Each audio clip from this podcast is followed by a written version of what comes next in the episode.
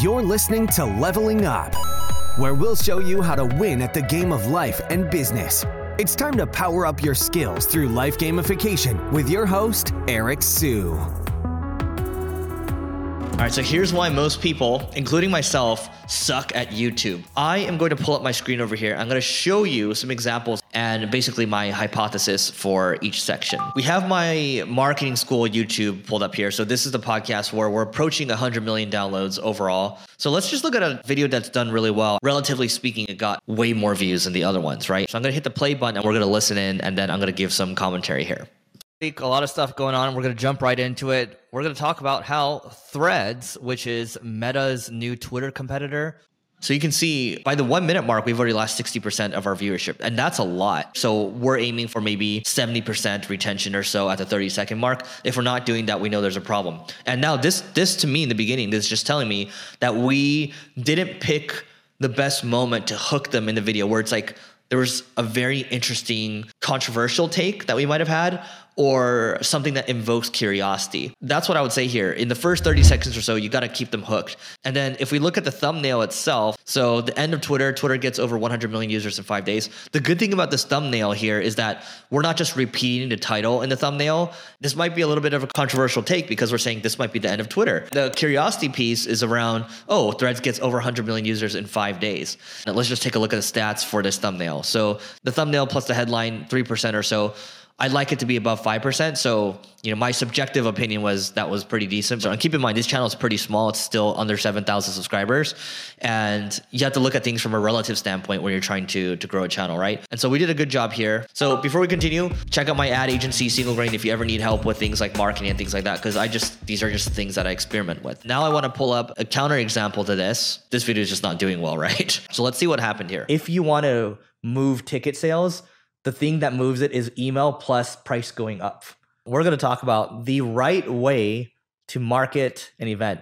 Literally, guess what? That hook in the beginning, it wasn't that bad, but let's just continue on here. And I was talking to the people that run the War Room Mastermind, or it's not called War Room anymore. They got the Rise Mastermind, Traffic and Conversion. Is um, that who's Diana and team? Is she's is she's running your next? Yeah, event? Her, her squad's running the next event. Oh, cool. Yeah. So do you want? I guess I can just go into kind of what yeah, they've been I'm curious. me. See, I'm, I'm curious on how you're marketing it because I've seen a big shift in your events. The first few weren't bad. The last one I was at, it's continually gotten better, but the last one I, I was at was really amazing. And I don't know if you remember, I wasn't necessarily hating, but you're just like, hey, we're gonna do three events a year. You're gonna come to them, and I'm like, yeah, I don't know how many of these I'm gonna come to. Uh, but after the last one, so I don't think we're doing a good enough job of holding people's attention here. At the end of the day, marketing school is talking about marketing. So the topic is relevant. We're talking about event marketing in this situation. And so it doesn't seem very interesting to me, is, is my point, right? So how can we have hooked them more? I could probably just pull the moment where it's like, oh, your event, like they're getting better and better, and you know the the people or whatever. Like it's basically like a testimony that you lead with in the beginning, and then it goes. We're going to talk about event marketing or whatever it is. Again, it's to me, it's about keeping people in the first thirty seconds or so because that's a signal to the algorithm that this is worth boosting. Let's take a look now at the thumbnail here. That doesn't invoke a lot of curiosity, I would say, and there's not it's not very controversial as well. We got to change it up a little bit and see what happens because my my take on this one is that when you look at it, the click through rate's not that good, right? So we got to think about changing the thumbnail. We got to think about changing the headline, and that that's it for for every single video. If we see something that's underperforming, we got to go back in time, almost like clockwork. This is an asset that we put out here. The asset's not performing well. What can we do to help it perform better, right? And so that's for the long form videos. I showed you a good one and then I showed you a bad one. I'm going to show you a short that we had perform really well that had maybe 70,000 views on it or so. Yeah, that's a huge outlier for our channel because it's such a small channel. Mr. Beast's new video crushed his Squid Game video. Basically, he goes like a one dollar yacht is basically sinking when they get into it, so they have to like abandon ship, and it just goes like higher and higher and higher. The first ninety minutes, this yacht video got eight million views, ten point seven percent click through rate. So if you're above That's five- massive. that's a huge click through rate. Average view duration eight minutes forty seconds, and the main sponsor was Feastables, which is his own product. Yeah. At the very end of the video, he's like, "By the way, I have a secret video, but if you want to get access to the video, you got to go buy a Feastables because the code is in the Feastables." and that video should help them generate much more revenue as well. And that video is outpacing. So a couple interesting points here. Shorts is a little different. Because when you look at shorts, there's a couple things you want to look at. You want to ch- look at how many chose to actually view it versus swipe away. And wh- whenever you're above 50% or so, I think it's pretty good. So average percentage viewed, okay, 80%. That's a huge signal because most shorts aren't going to do that well. And then the other thing too is if we look at the title itself, Mr. Beast is reinventing business with this. Okay, there's definitely curiosity, but from a reach standpoint, I will tell you that the reason this video performed well to keep retention there was because there was good storytelling, the pacing was good, the editing was good. All right. And we also shared some insights too on, hey, there's actually an important point. He's, he's probably going to make way more revenue for this because he put Feastables in there, and which is Mr. Beast brand, right? So we're trying to pull our business insights, add in our unique knowledge there, and so people get get some value from that at the end of the day. And you can see people are kind of when you have retention that's above 100%, people are repeating the beginning over here, right? And so that's what's really happening. So that's when this one got 70,000. I'm going to go back and take a look at another good performer here. This one got 91% average percentage viewed.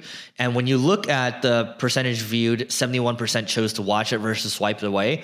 I would say performance wise, this one did better. You can see this one took off. I believe that the way shorts work is like it'll give you some credit, it'll take off, and then give you some more credit again, and it'll see if it takes off, and then that's that. So here we go. You know, in Japan, they have the sushi conveyor belts where you can just grab the sushi. There's these TikToks of these people that will take the food and lick it and put it back on the conveyor belt, right? Ah. And what ended up happening was one of the companies in Japan, I think they lost out on like 144 million in sales because people just stopped going because these TikToks would get 22 million plus views or so. That person's now getting sued for I think like 500 grand or something like that. But point is, that's an example of a de-influencer where they are causing negative influence. So it's a negative yeah. viral effect. All right. So same deal again. It comes down to storytelling. If I'm telling a story, sometimes there's going to be a lot of fluff in there. You got to be able to kind of make it really tight and keep it interesting for people at the end of the day. And that's what I would say d- did well here because again, it was telling a story. It's interesting. It's definitely controversial as well because of the, the type of the story that I'm telling. And there's curiosity too because people are like, well, what are what are de influencers, right? Like, how does that make any sense? The influencers are they're destroying businesses you, so you got curiosity and controversy in here. That's a winning formula. And you can apply this not just for shorts, but your long form videos as well with the thumbnails, the headlines that you have, the descriptions that you have as well. That that's important too. And so I can't emphasize this enough. Your team, or if it's you, you have to be looking at the content assets that you're putting out because you're investing your time. Like I'm investing time into making this video.